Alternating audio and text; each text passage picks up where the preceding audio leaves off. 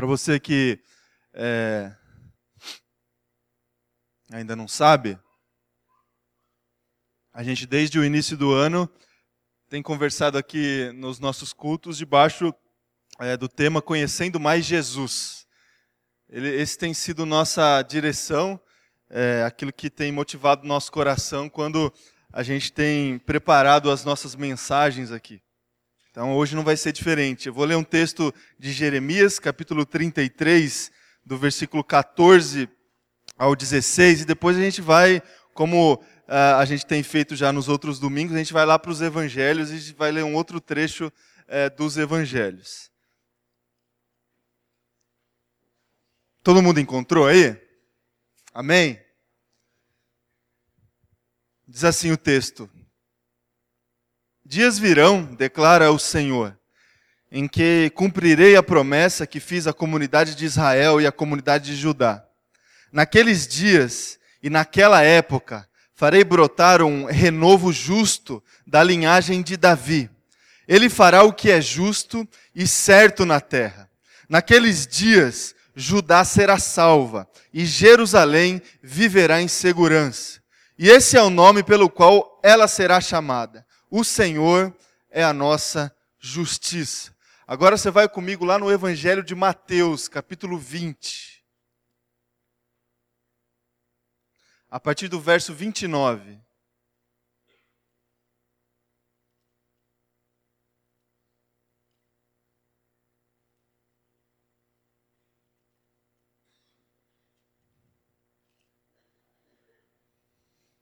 Mateus 20, 29.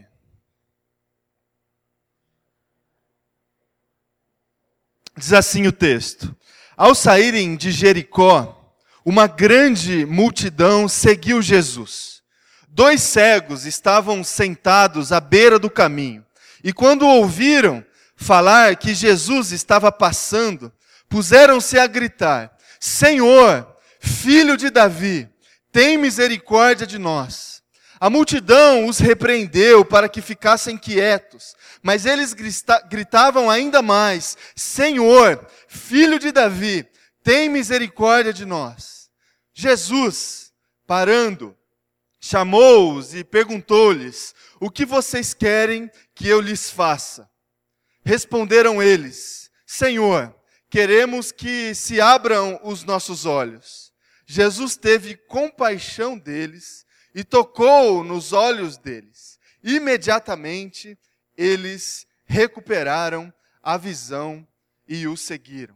Até aqui. Feche teus olhos, irmãos e irmãs. Mais uma vez eu vou orar com você agora. Senhor Deus, Pai, é, o que eu peço e o que eu coloco diante do Senhor agora, Deus, é a tua palavra, Pai. A tua palavra, Deus, que é reverenciada por nós, a tua palavra, Deus, que é modelo para nós, é direção para nós, é poder do Espírito Santo para o nosso coração. E nesse tempo, Deus, que vamos refletir acerca da tua palavra, que o teu Espírito Santo encontre, Deus, em cada coração aqui morada. Que o Senhor, através da reflexão da tua palavra, pela ação do teu Espírito Santo, é, encha o nosso coração de vida, de esperança, de renovo, de amor, Seja assim, Pai, que a tua graça é, nos alcance agora, através da tua palavra, em nome de Jesus. Amém. Amém. Irmãos, a gente tem conversado aqui praticamente todos os domingos e você tem é, acompanhado a, a leitura de vários trechos dos evangelhos, especificamente de experiências que Jesus Cristo ele teve no seu ministério. Quase que todas as nossas mensagens foram é, tiradas em cima de um texto do Evangelho. Acontece, é, irmão e irmã, que para a gente ter um entendimento adequado é, dos textos e dos trechos dos evangelhos, a gente precisa ter algumas informações prévias no nosso coração para a gente captar é, o sentido real do texto do Novo Testamento do evangelho que a gente está lendo. E para a gente conseguir fazer isso, a gente precisa ter é, na nossa mente é, um mínimo é, de recurso e de conhecimento do Antigo Testamento. Por quê? Porque todo é, o contexto histórico e cultural das experiências de Jesus é, é, é, é no meio desse contexto do Antigo Testamento do povo de Israel e do povo de Judá. Toda palavra é de Cristo nos evangelhos, ela surge a partir de um contexto histórico desse povo de Israel e de Judá. Por isso, é, irmão e irmã, a gente precisa é, ter é, no nosso coração é, alguma informação já acerca da história desse povo. Da história desse povo de Israel, que é, no Antigo Testamento a gente encontra é, várias delas. Eu gostaria de é, utilizar esse tempo aqui da introdução dessa mensagem para tentar, é, aqui com você, resgatar algumas informações é, principais desse povo, para a gente é, se aprofundar mais no entendimento e nessa proposta que apresentamos a vocês de conhecer mais Jesus. Porque para a gente conhecer mais esse Jesus, esse Cristo, a gente também precisa conhecer mais da história do povo de Jesus, da história desse povo de Israel, para a gente ter a real dimensão das palavras de Jesus, a gente também precisa ter a real dimensão do contexto onde Jesus falou as suas palavras. E eu não sei se você tem isso muito claro é, no seu coração a história desse povo. O que, que esse povo passou durante milhares e milhares de anos. A história desse povo que começou lá com Abraão, lá em Gênesis. Quando Deus é, compartilha com o coração do Abraão a grande promessa, conhecida promessa. Promessa que é, Deus iria levar Abraão e a sua casa para um lugar para uma terra, uma terra que seria dele, do povo dele, da família dele. Começou lá. E aí vários outros episódios. O episódio desse povo, o povo de Abraão, de Isaac, de Jacó, o povo de Israel no Egito. A história de José, lá no Egito. E aí algumas gerações passam, e aí a fama que José tinha no Egito, ela se vai. E o povo continua lá. E aí a liderança do Egito, o faraó, percebe que esse povo estava crescendo. E quem que é esse povo? Quem que é José? Vamos perseguir esse povo, porque daqui a pouco esse povo vai tomar o lugar nosso.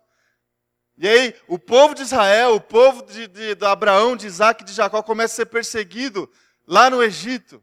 E aí Deus levanta Moisés para liderar esse povo, para libertar esse povo do Egito e partir é, com essa expectativa e a promessa que havia sido feita lá com Abraão no coração de chegar até essa terra prometida.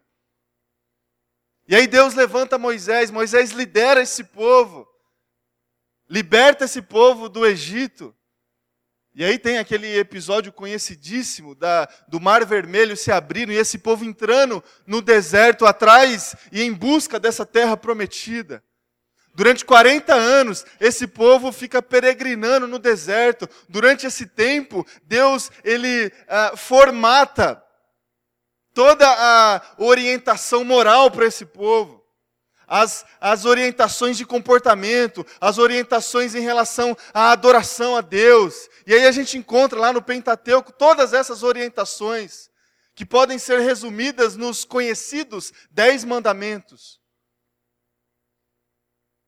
para começar a gerar uma identidade nacional para esse povo, uma cultura moral.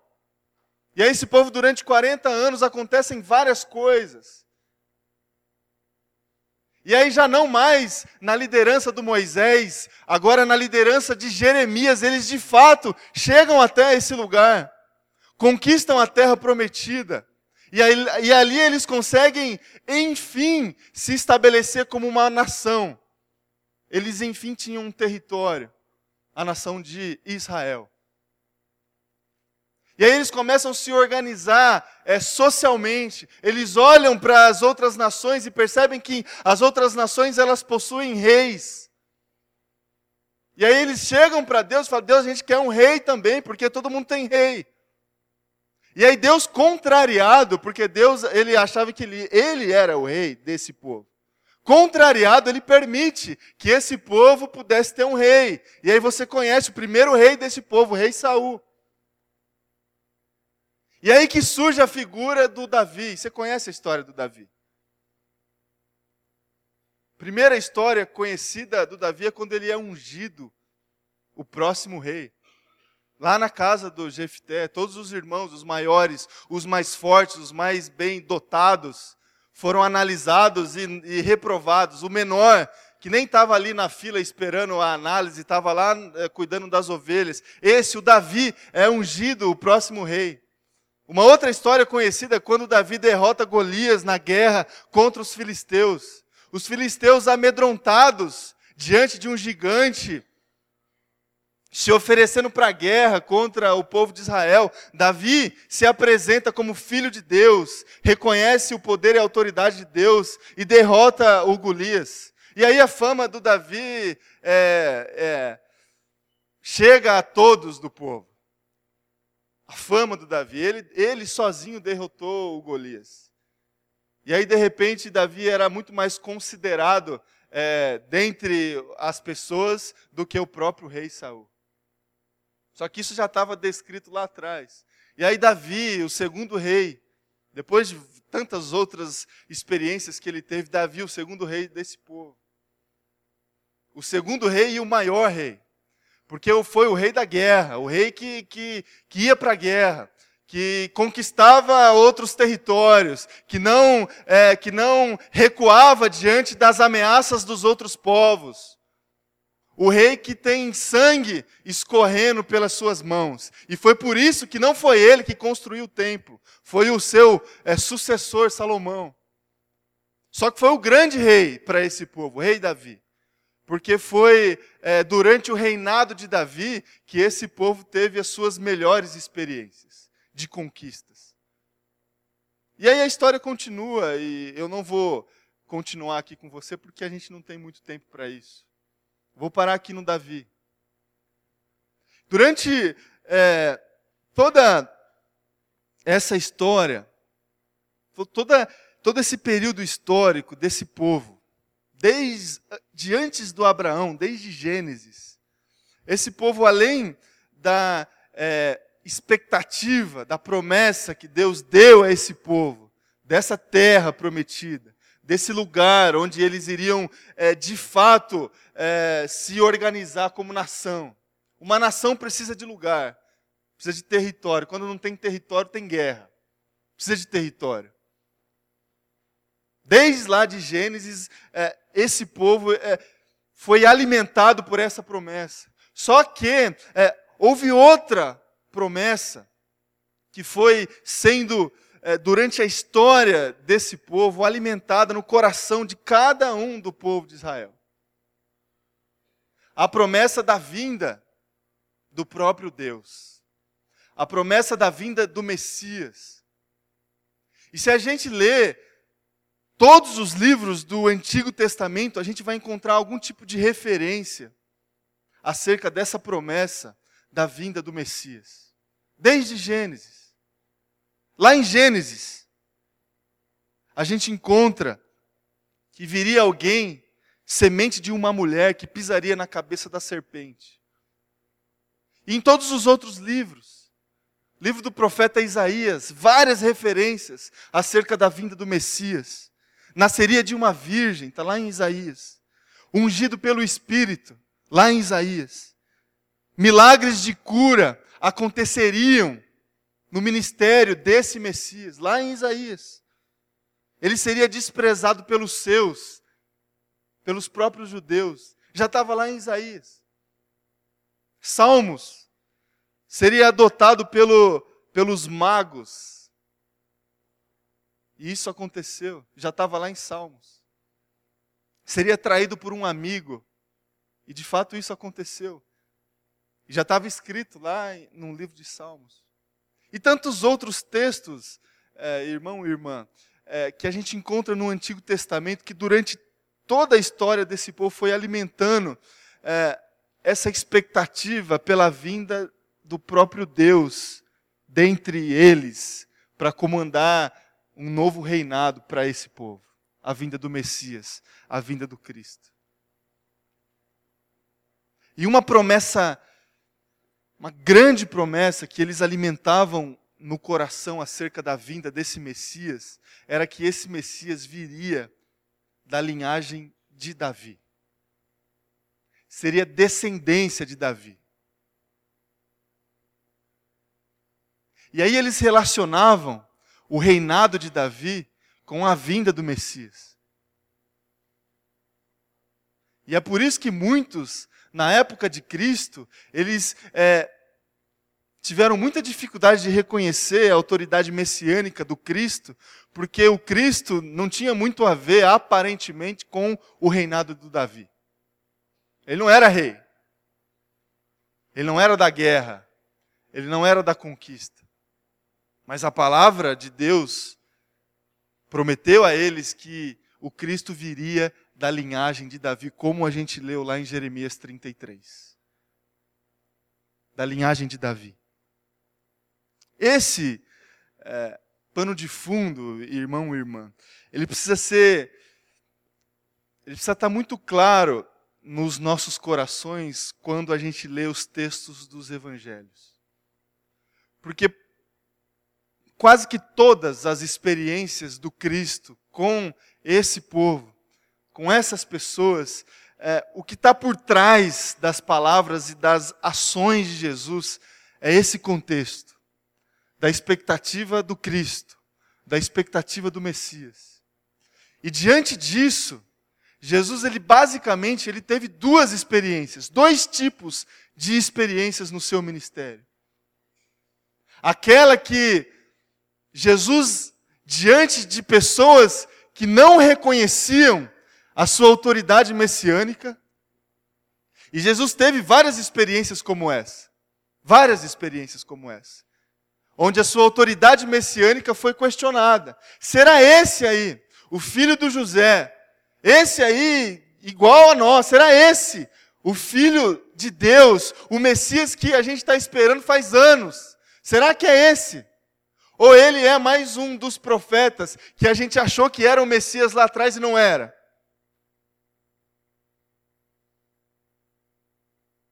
E Jesus teve várias experiências como essa. A gente leu uma delas alguns, algumas semanas atrás, na experiência de Jesus na cura é, do cego de nascença. E aí, diante dessa cura, os religiosos da época, eles questionavam Jesus, será que esse? Porque lá, a nossa, eles ficavam, irmão e irmã, eles ficavam, é, eles tinham essa lista das promessas. E eles ficavam olhando para as ações de Jesus e eles ficavam meio que é, comparando as ações de Jesus com aquilo que eles tinham em mãos.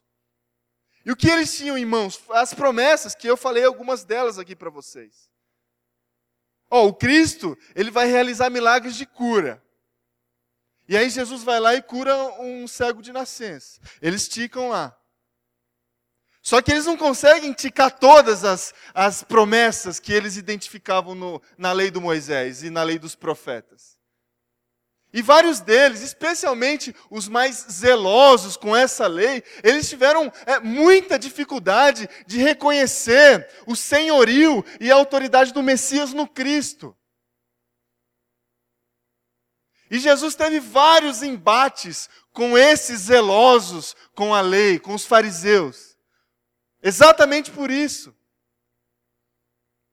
E é por isso que Cristo chama essas pessoas de cegas que elas não conseguiam enxergar no Cristo o Deus, o Filho de Deus. Então, esse é um tipo de experiência que Cristo teve com as pessoas, com o seu próprio povo. E um outro tipo de experiência que Jesus teve com esse povo é quando esse povo reconhecia a sua autoridade messiânica. Quando de alguma forma é, o povo olhava para ele e reconhecia: ele, esse aí, esse Jesus é o Filho de Deus. Esse Jesus é, de fato, o enviado de Deus, o Messias que a gente está esperando. E o texto que nós lemos de Mateus capítulo 20 é um desses textos onde a, autoridade messiânica de Jesus ela é reconhecida. Reconhecida. Jesus estava é, viajando, como várias outras ocasiões ele fez, viajando de um lugar para o outro. Ele estava na, no meio do caminho de uma viagem, de uma peregrinação. Uma multidão o seguia. Não se engane, irmão e irmã, essa multidão que seguia Jesus nem sempre reconhecia esse senhorio e essa autoridade messiânica de Jesus. Havia muitos interesseiros no meio dessa multidão. Tanto é que em algumas ocasiões Jesus olha para essa multidão e questiona a motivação das pessoas que o seguiam. Por que é que vocês estão me seguindo?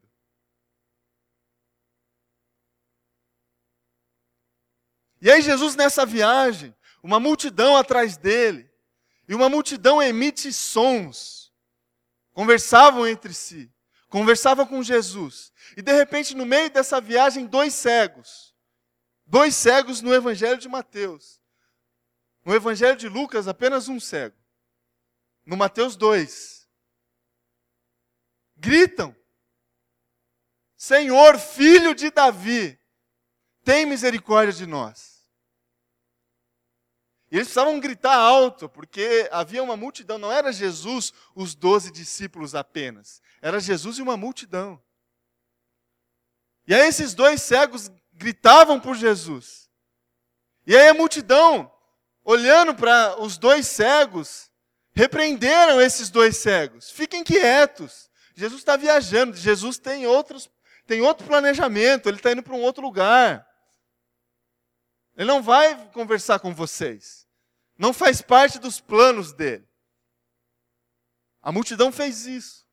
E aí os dois cegos, eles começaram a gritar mais alto: Senhor, filho de Davi, tem misericórdia de nós. E gritou tão alto ao ponto de Jesus conseguir ouvir. E aí Jesus ouviu. E Jesus parou. Parou a viagem. Como já havia feito outras vezes. Jesus parou a viagem, parou os planos. Parou no meio do caminho. No meio do caminho. Como várias outras vezes ele parou no meio do caminho. Assim como ele parou no meio do caminho e conversou com a mulher samaritana no poço. No meio do caminho. Jesus era especialista em parar no meio do caminho. E Jesus parou no meio do caminho. Chamou os dois. Chegou para os dois cegos e disse: O que, que vocês querem que eu lhes faça? Uma pergunta é, um pouco difícil de entender. Eram cegos. E Jesus pergunta: O que, que vocês querem que eu lhes faça? E a resposta era óbvia. E eles responderam: A gente quer ver. Nós somos cegos, a gente quer ver. E não é simples, é, irmão irmã, o fato, é, essa cena, esse cenário, os dois cegos. O cego, no meio daquela cultura, era considerado um amaldiçoado. Amaldiçoado.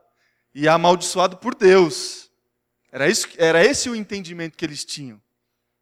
Então não era é, só o simples milagre que precisaria ser feito para aqueles cegos. A dificuldade dos dois cegos não era apenas o fato deles não conseguirem enxergar. Não era somente essa a dificuldade daqueles dois cegos. A dificuldade deles era muito maior. A dificuldade eh, desses dois cegos era o fato deles se considerarem amaldiçoados por Deus. Isso é muito pior. É muito pior do que não enxergar. E é por isso que eles pedem misericórdia ao filho de Davi, e é por isso que eles pedem o milagre, e não somente o milagre da é, cura da cegueira deles, mas o milagre da, é, do, do estancamento da maldição divina. Era isso que eles pediam para Jesus.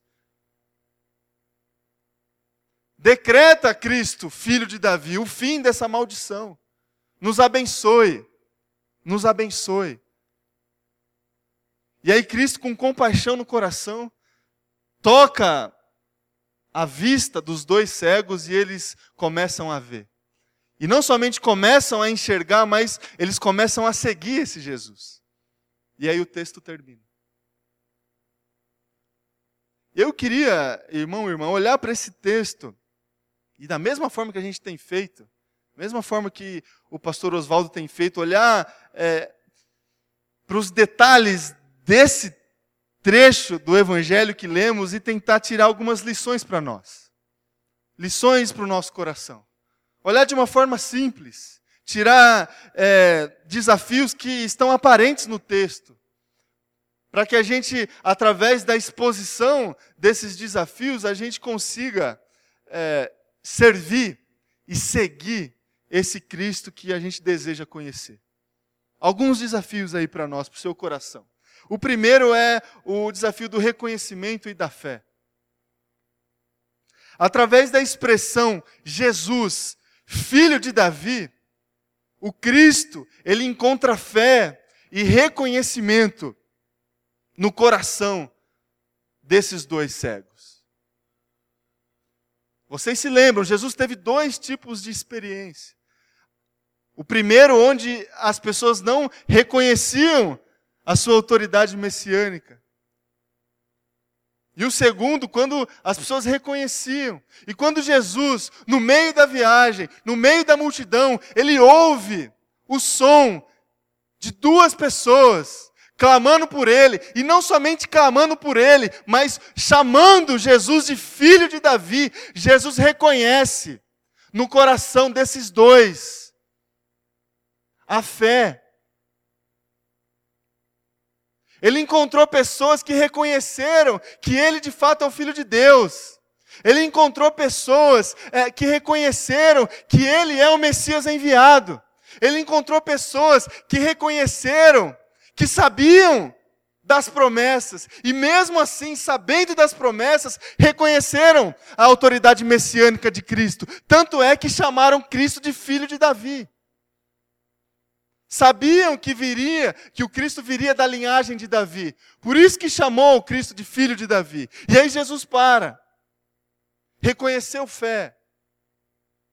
Encontrou pessoas com fé no coração. E aí Cristo para. Dá atenção. E vê o que está acontecendo. A pergunta que surge, irmão e irmã, para o meu coração e para o seu coração é a seguinte: Cristo, hoje, Cristo está aqui. A gente tem essa segurança. Cristo, Ele consegue encontrar no nosso coração essa fé e esse reconhecimento que Ele encontrou nos corações desses dois cegos. Ele consegue encontrar. Porque há uma afirmação e uma exclamação: Cristo vive. Cristo vive. E vive no meio de nós. A gente ora aqui. O Senhor está aqui. O Espírito Santo está aqui. Essas exclamações são feitas durante celebrações como essa e, e, no nosso dia a dia. Cristo vive. Cristo, Deus te abençoe. Deus te acompanhe. Há essas frases que são ditas. Agora, há no nosso coração, de fato, segurança, fé e reconhecimento de que Cristo realmente vive. De que nós dependemos da bênção desse Deus, desse Cristo que vive.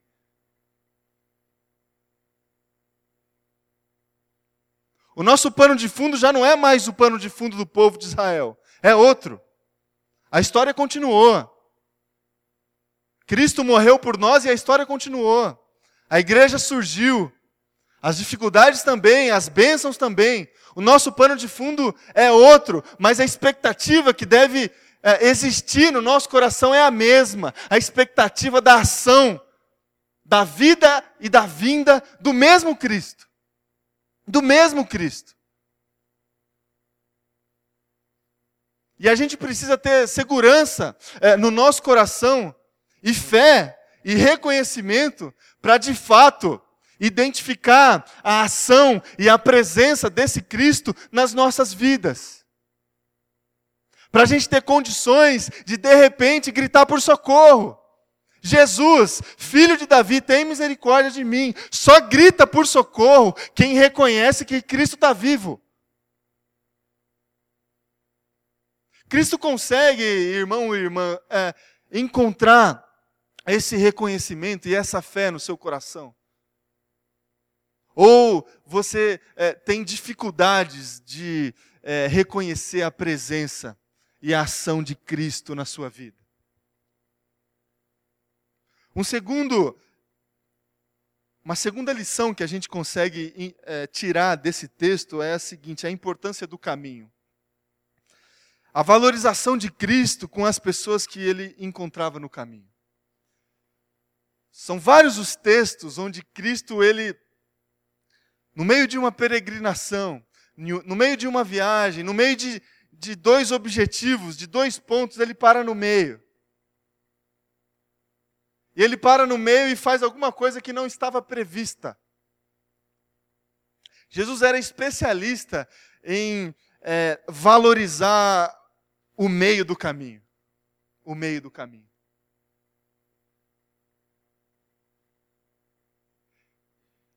A gente precisa é, captar isso e tentar, de alguma forma, fazer o mesmo. Valorizar o caminho. Valorizar o caminho. Porque a nossa vida, e certamente a sua vida, ela é organizada a partir de fins. A partir de, a partir de objetivos claros. Em várias áreas na sua área profissional, na sua área é, acadêmica,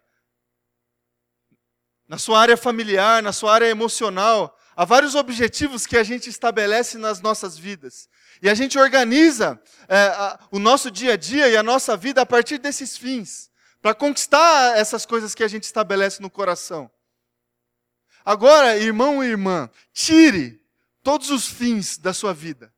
Elimine, tente fazer esse exercício. Elimine os fins, elimine os objetivos claros que você tem na sua carreira profissional, na sua vida emocional, dentro da sua casa, no seu ambiente familiar. Tire os objetivos finais. O que, que vai sobrar?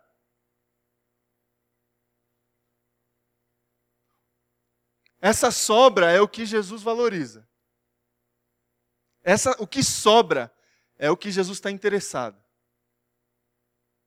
O que precisa sobrar, irmão irmã, é o amor de Cristo no nosso coração. É a relação. É a relação.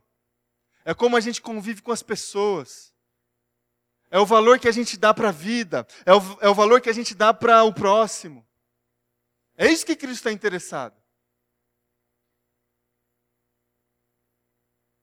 Jesus, no meio do caminho, dentre dois pontos, dentre um fim terminado e um fim a terminar, ele no meio do caminho ele encontrava tempo e compaixão no coração para abençoar pessoas. Para abençoar pessoas. E um grito de misericórdia era suficiente para ele parar a viagem. Uma pessoa sedenta, colhendo água num poço, era suficiente para parar a viagem de Jesus. Quem são as pessoas, irmão e irmã, que você encontra no meio do caminho? E o que, que você faz com elas? Qual, qual é a, a nossa reação diante dessas pessoas que a gente encontra no caminho?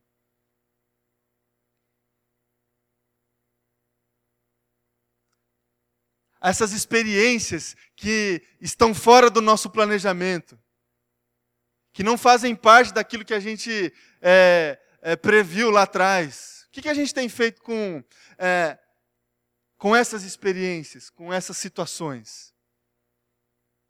Cristo aproveitava como ninguém esses encontros inusitados. Cristo aproveitava como ninguém os encontros casuais, os encontros inusitados. Como que nós aproveitamos isso? Uma terceira lição é, é a seguinte: é, esses, os dois cegos do texto, eles, é, eles passaram por um obstáculo para conseguir a graça e a bênção de Jesus. Eles começaram a gritar por misericórdia e a multidão, as pessoas começaram a repreender os dois. Fiquem quietos, Jesus não vai parar no meio do caminho dele. Ele tem outras coisas para fazer. Houve dificuldade, houve pessoas para falar o que não deveria ser falado. E ainda assim, os dois cegos, eles começaram a gritar mais alto. Pela misericórdia e pela bênção de Deus. E a pergunta que surge para o meu coração e para o seu coração é, é, muito clara. O que, que nós é, fazemos quando os obstáculos surgem diante de nós, quando a gente precisa da ação de Cristo? O que, que a gente faz? A gente dá meia volta e anda para trás, ou a gente tenta superar os obstáculos? Ou a gente grita mais alto? Os dois cegos, eles superaram os obstáculos com persistência, com perseverança. Por isso que a perseverança é um, um valor precioso que é, todo o Novo Testamento trabalha nos livros, nas cartas de Paulo e em outros textos. A gente precisa de perseverança, porque as dificuldades, os obstáculos virão. Certamente virão. E só a perseverança vai servir para a gente superar esses obstáculos. A insistência na busca, a insistência no grito por socorro, a insistência na fidelidade, a insistência na comunhão, a insistência na comunidade. É dessa forma que Cristo, é, de alguma forma, vai conseguir olhar para nós, parar e nos abençoar. Com perseverança no nosso coração. Um quarto, uma quarta lição para nós uh, é a seguinte: Jesus, ele questiona esses dois cegos acerca da motivação que existia no coração deles. Foi por isso que perguntou aos dois cegos: O que, que vocês querem que eu lhes faça? Vocês pararam tudo aqui, gritaram por, por, por misericórdia. Eu parei, estou aqui diante de vocês. O que é que vocês querem? Jesus, ele retorna o grito de socorro para o coração dos dois, para eles refletirem acerca da motivação deles. Qual que é a motivação de vocês? Eu não sei se ele falou isso, mas Jesus poderia muito é, poderia ter falado, ó, tem um monte de gente aqui no meio dessa multidão que está me seguindo aqui só porque eu faço milagre e curo as pessoas. E vocês? O que, que vocês querem? Eu vou curar vocês aqui e vocês vão virar as costas para mim e, e vão seguir o caminho de vocês. Jesus não falou isso. Mas a pergunta foi diretamente no coração dos dois cegos para questionar a motivação deles. E aí, com sinceridade no coração, eles respondem: a gente quer ver. E a pergunta que surge, irmão e irmã, para o meu coração e para o seu coração é clara também. Qual que é a motivação que há no nosso coração quando a gente procura a Jesus? Qual que é a motivação? que, que nós queremos? A gente quer receber o milagre, a bênção e virar as costas e seguir o nosso caminho?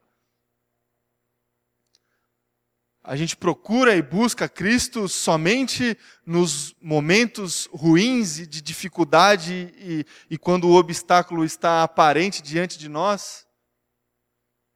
O que, que nós queremos de Jesus, irmão e irmã, hoje?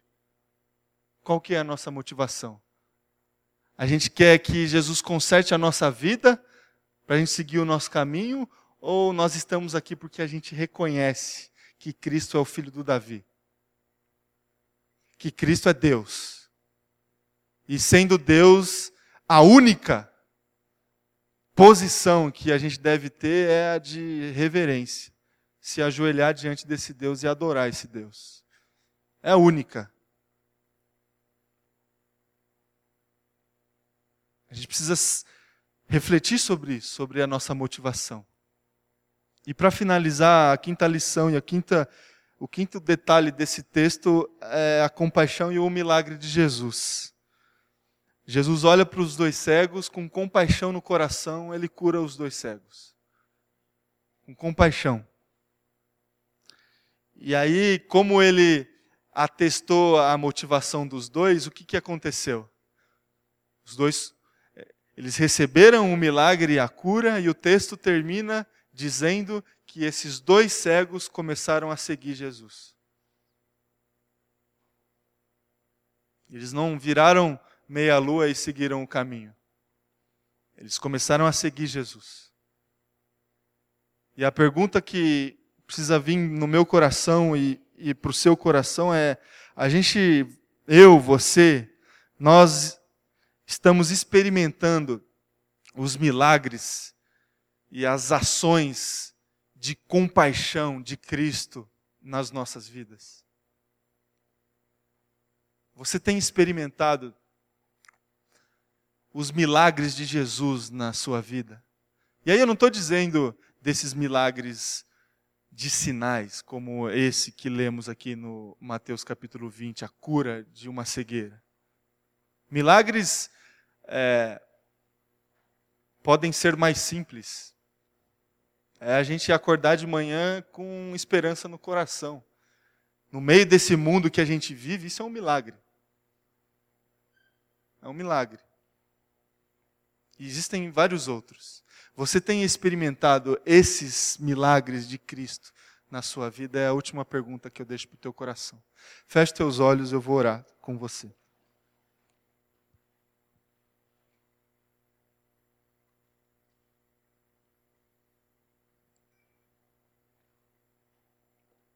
E antes de orar, eu queria desafiar você, é, irmão e irmã, a se de, de alguma forma Cristo falou com você, falou no seu coração, responda a Ele agora. Fale com Ele. Se você tiver é, liberdade para isso e quiser se ajoelhar aí no seu lugar, faça isso também. Se ajoelhe, fale com Jesus. Fale com Jesus. Fale com Cristo. Ele está aqui. Reconheça a presença desse Cristo aqui no meio de nós. E se de alguma forma você precisa gritar por socorro, faz isso, faz isso.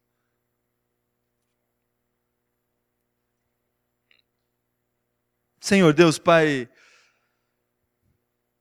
que a tua presença aqui, Deus, no meio de nós, que a presença consoladora do teu Espírito Santo encontre, Deus, corações aqui que reconhecem o teu senhorio, que tem fé e reconhece a tua presença aqui. O Senhor está aqui no meio de nós. E porque o Senhor está aqui, a gente pode gritar por socorro.